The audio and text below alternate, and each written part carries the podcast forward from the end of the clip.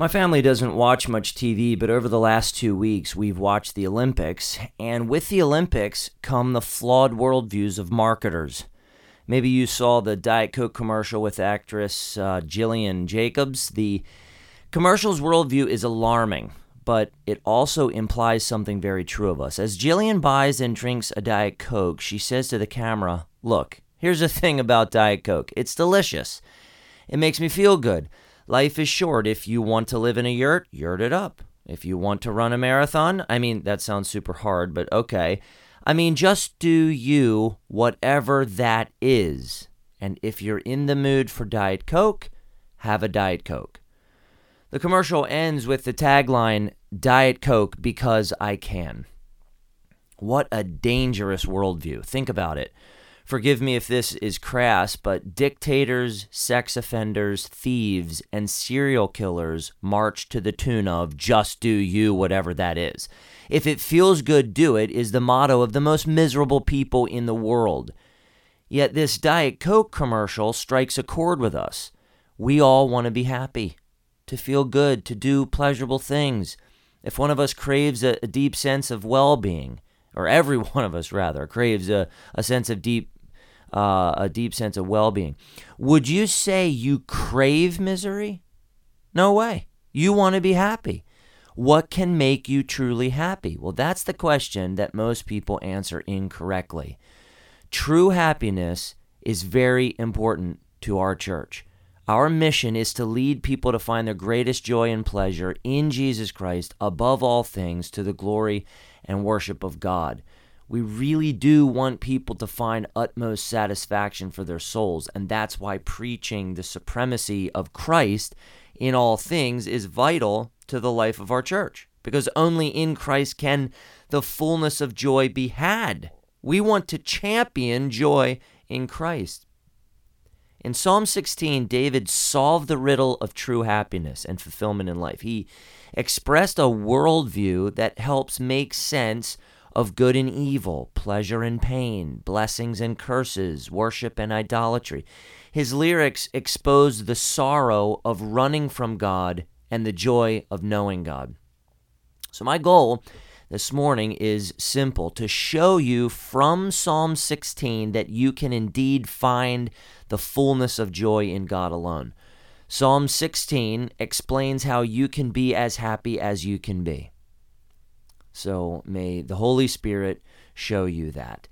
David began, Preserve me, O God, for in you I take refuge. I say to the Lord, You are my Lord. I have no good apart from you. The fullness of joy is found in the refuge of God. David asked God to keep him or guard him. It's really cool. The name David used for God is El, meaning mighty one or hero he called out for his mighty hero God to protect him. David knew that true preservation wasn't in citadels, armies, or wealth, but in God alone as his safe house. David put his trust in God's providence and protection as his greatest good, and through David's faith, God preserved him. David used the covenant name of God in verse 2, Yahweh. God is the mighty one, and God is the gracious and loving Lord who entered into covenant with David and Israel, a covenant guaranteeing blessings. Hence the end of verse 2. David also prayed, You are my Lord, or my sovereign, or my master. The mighty covenant Lord lovingly governed and guided David's life, giving him good things. When David said, I have no good apart from you, I think he was at least implying three things. Number one, God was his greatest good. Take God away, he ultimately had no good. Number two, God is the giver of all good things. In other words, God is the source of everything good David possessed.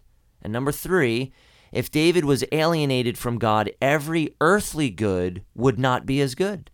Another way to say that is that joy in earthly good is maximized when it is enjoyed to the glory and worship of God. There may be a fourth layer. David brings no good to God for God's benefit. God, good is simply bestowed on David by God. So In order to possess and enjoy good in the fullest sense, you cannot be apart from God nor outside his divine refuge. There is good that can only be enjoyed in union with God through Christ. Whether you've uh, been to the Midwest or simply watched The Wizard of Oz, you probably can picture storm shelters. Uh, when a tornado hits, good is inside that storm shelter. Get in as soon as possible. God is the storm shelter in which preeminent preservation and good are enjoyed. Have you taken refuge in the Lord? If you have, you are safe because he will preserve you. If you haven't, you are not safe. Flee to God through Christ for refuge and preservation, and good will be yours. What David says next helps protect us from pulling away from the church or, or not really investing ourselves in deep relationship with God's people. David saying, As for the saints in the land, they are the excellent ones, in whom is all my delight. The fullness of joy is found in the people of God, in the people of God. Saints refers to the people God has chosen and set apart for himself. The church, and this might surprise you, the church has existed since Eden.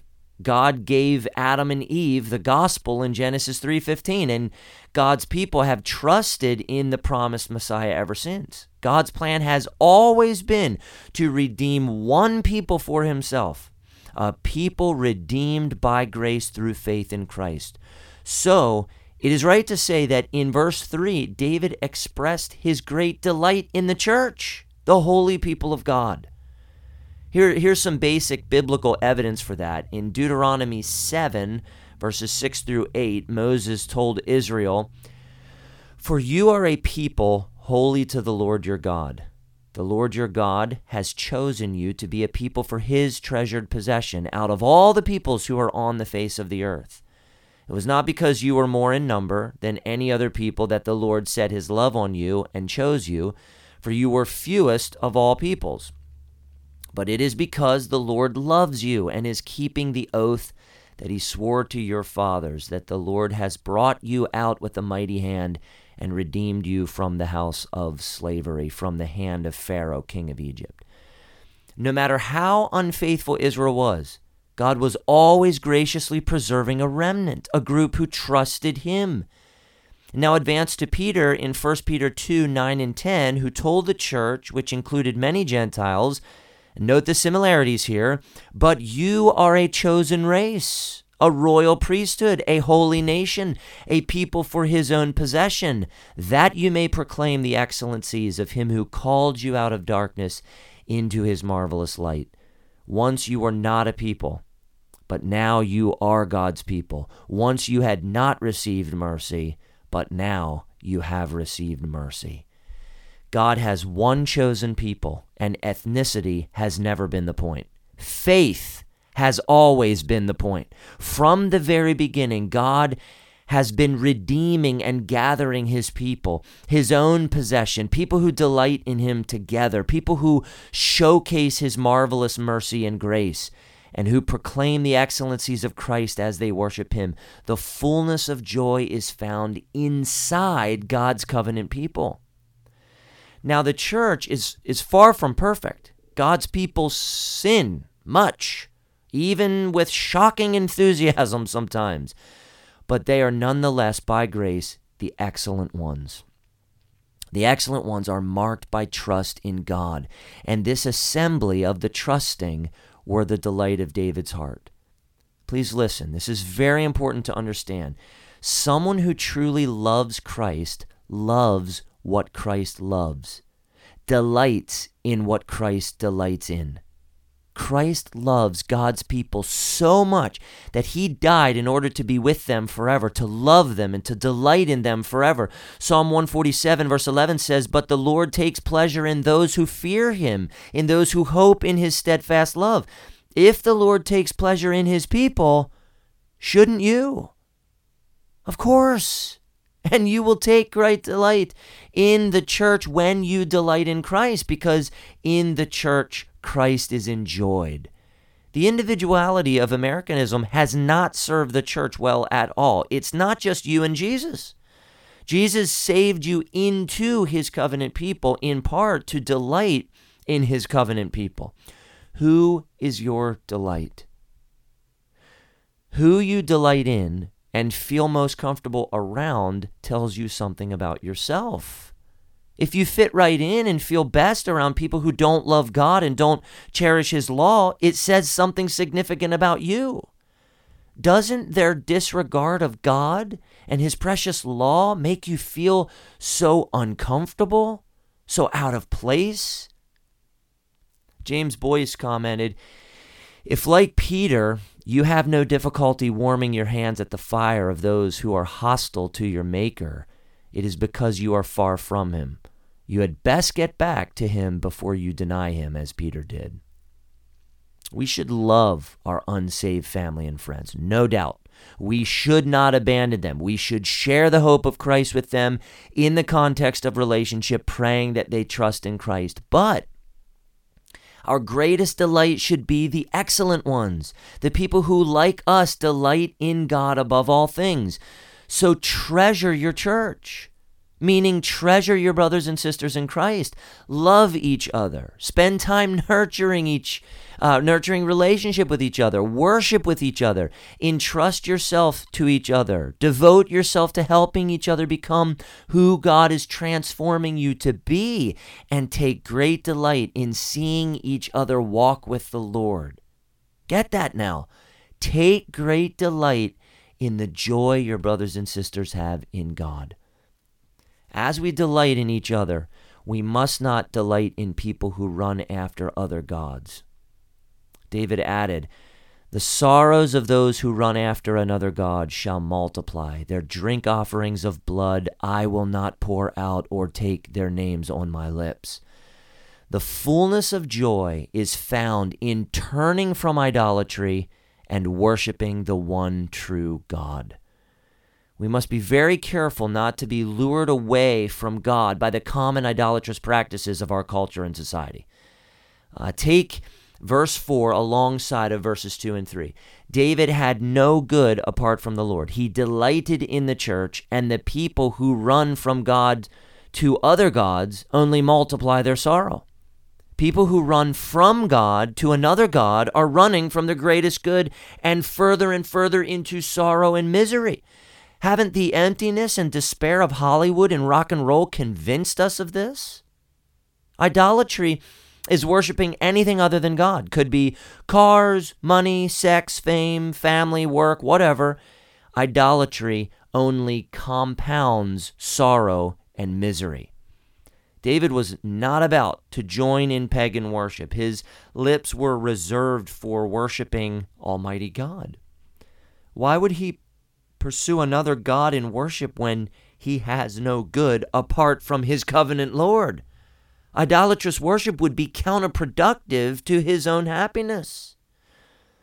The pursuit of other gods plummets people deeper and deeper into misery.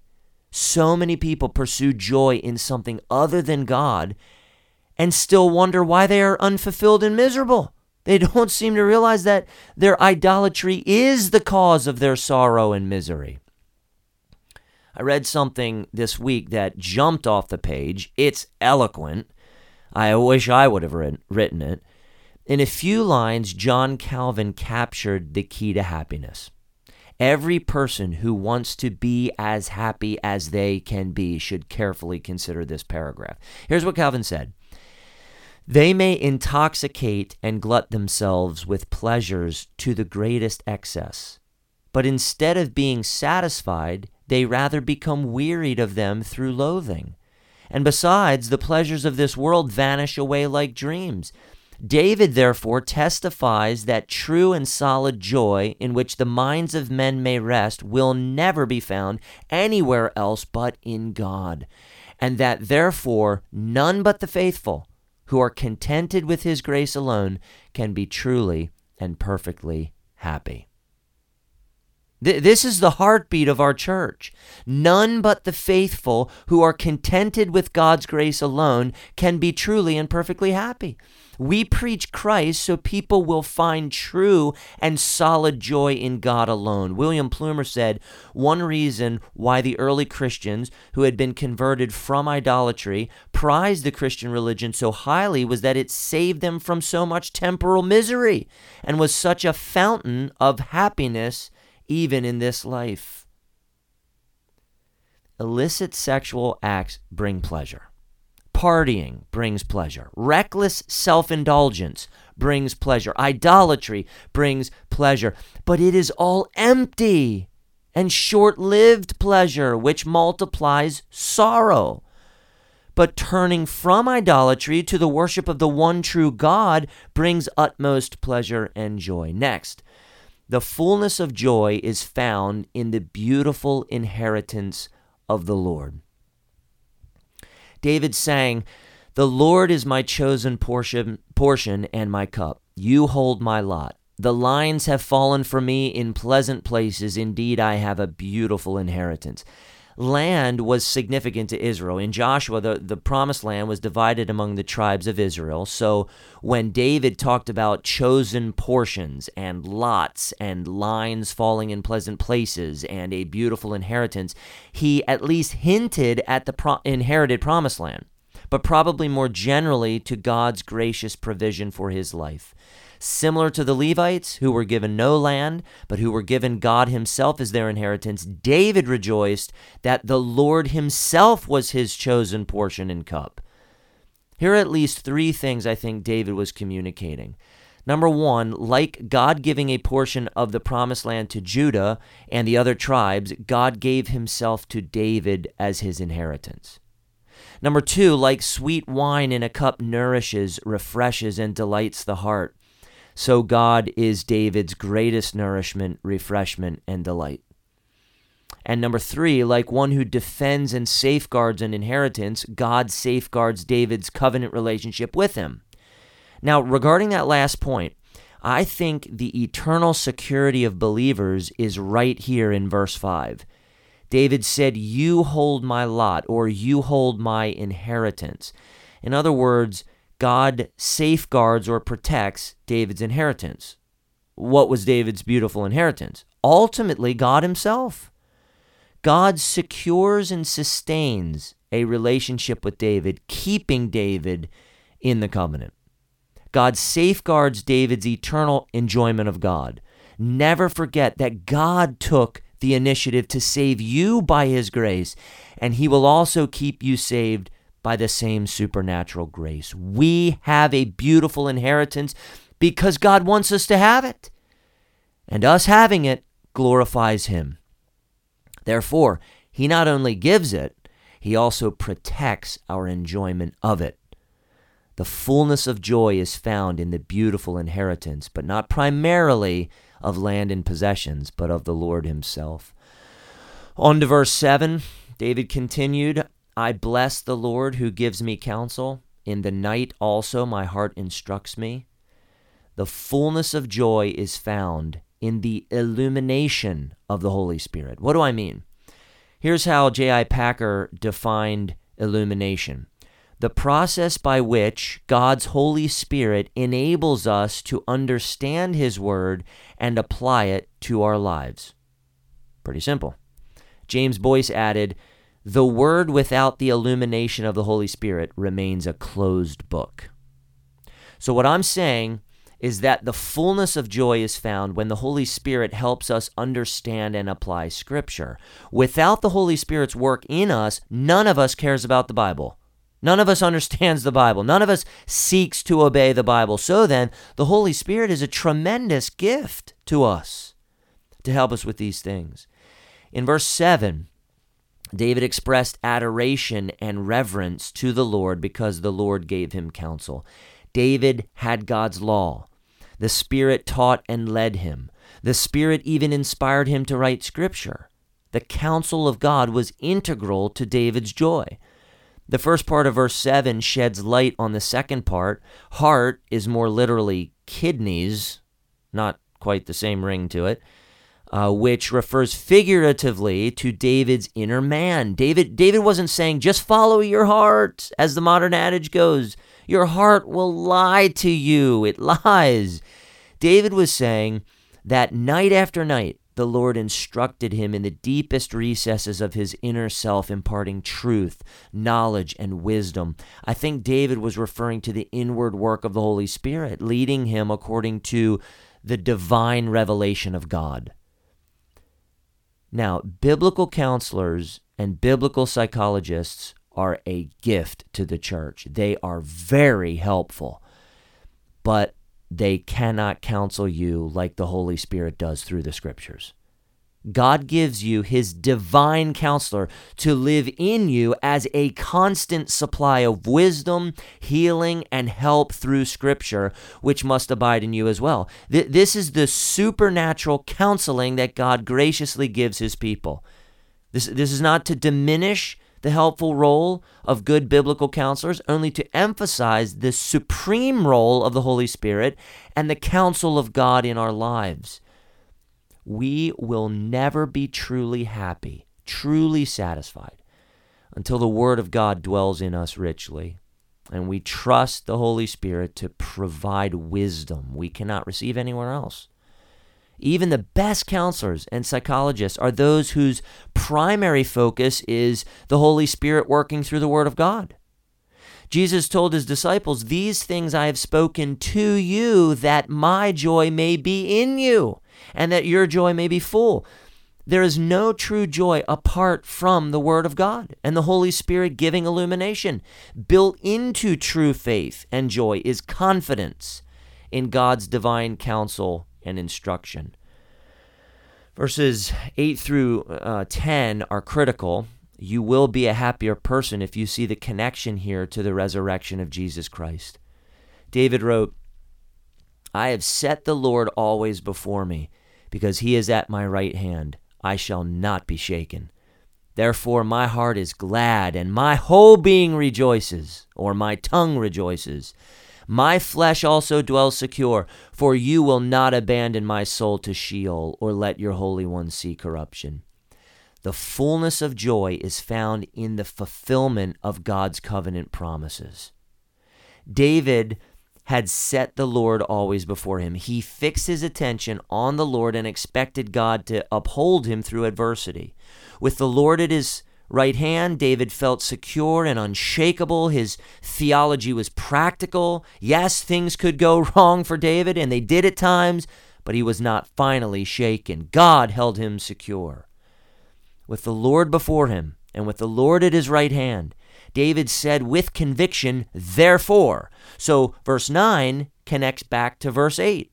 Therefore, my heart is glad, and my whole being rejoices. My flesh also dwells secure. David's right theology sustained his gladness. David's mind, will, emotions, and conscience could be glad. His whole being, or it might be best to say his tongue, could express joy. He could be comforted with security because he trusted God who was with him. Was David immune to bad things happening to him? Well, well of course not. I, I think the security David spoke about was a faith filled feeling of security and guarantee of eternal security. Proverbs 1, verse 33 says, But whoever listens to me will dwell secure and will be at ease without dread of disaster. In God's sovereign purpose, purpose temporal disaster may come for you.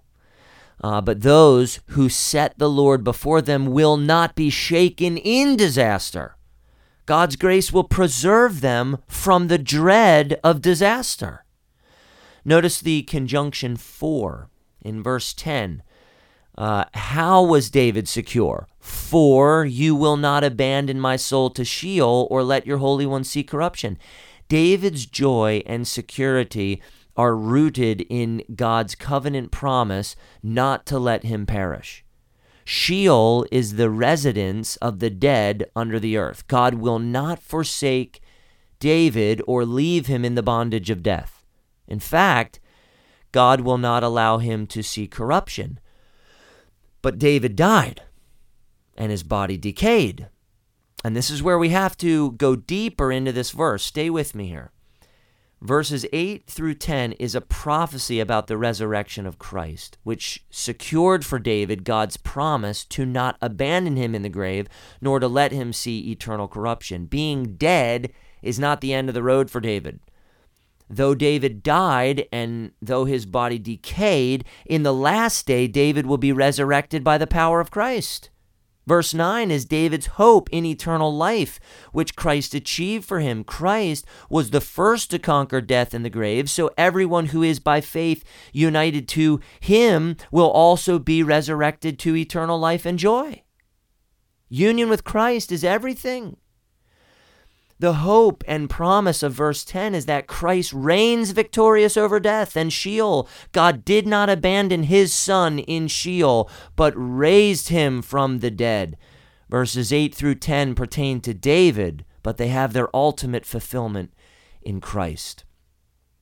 You, you need Acts 2 22 through 32 and Acts 13 34 through 39 to put the pieces together. In Acts 2, Peter quoted Psalm 16. He talked about Christ's resurrection and the impossibility of Christ being held by death. Peter said, For David says concerning him or concerning Christ.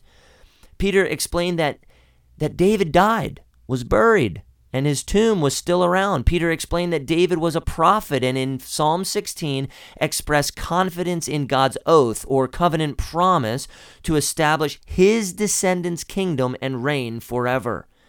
David actually foresaw and prophesied the resurrection of Christ, which would fulfill Psalm 16. Then in Acts 13, Paul stood up in the synagogue in Antioch and preached about Christ. Paul talked about the resurrection of Christ who would never return to corruption. He quoted Psalm 16, verse 10. Then he mentioned David's death and burial and that David did see corruption, but Christ, who died, did not see corruption. His body did not decay. He was raised to life three days after his death. And in the ultimate sense, David will not see corruption because he will be resurrected on the last day. God made a gracious covenant with David, and God fulfilled it in Christ. As long as you turn from your sin and trust in Christ's in uh, Christ, and trust in Christ rather, God's covenant promise of grace is for you as well. He, he will not abandon your soul to Sheol nor will he let you see ultimate corruption. Where, where can you find the fullness of joy? You find it in God's fulfilling the covenant of grace in Christ for you. You can be entirely happy knowing that by grace through faith in Christ, you are secure in both life and death. When you suffer and struggle and have immense sorrow, what comforts and delights you? Is it the strength of your commitment to God or the strength of God's commitment to you? The key to your indestructible joy and pleasure is God's promise of everlasting grace and favor and kindness, which is secured for you in Christ. God made promises he plans to keep. As long as you trust Christ, those promises are yours. Be, be honest with yourself money, possessions, power, fame, youth, beauty, success, sex, and any other earthly pleasure people enjoy cannot make your heart glad or secure in the fullest sense. All of them will abandon you at your grave, if not before. All of them will let you see corruption without a thought. These pleasures do not love you because they can't love you. But, but there is a glorious living God who does love you and promises you the fullness of joy in Christ. Will you trust him as David did, as Christ did? I want to end with this. The fullness of joy is found in the presence of the Lord. In the presence of the Lord. David wrote, You make known to me the path of life. In your presence there is fullness of joy. At your right hand are pleasures forevermore. God revealed himself to David, and David was filled with joy. God's presence guided him, gladdened him, and gratified him. God is the only one who can give you the right path for your life. Through His Word and His Son, the Lord reveals to you the path of life. David knew the pathway to joy because God showed it to him.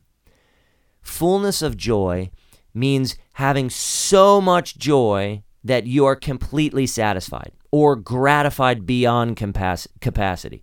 My friends, the fullness of joy is found gazing upon the beautiful face of God. You can do that now through Christ and Scripture, and you will do that forever in the presence of God. Subway wants you to believe that buying a sub for $4.99 and eating it is happiness. Campbell's says that happiness is measured by the bowlful. Marketers would love for you to define happiness by their product.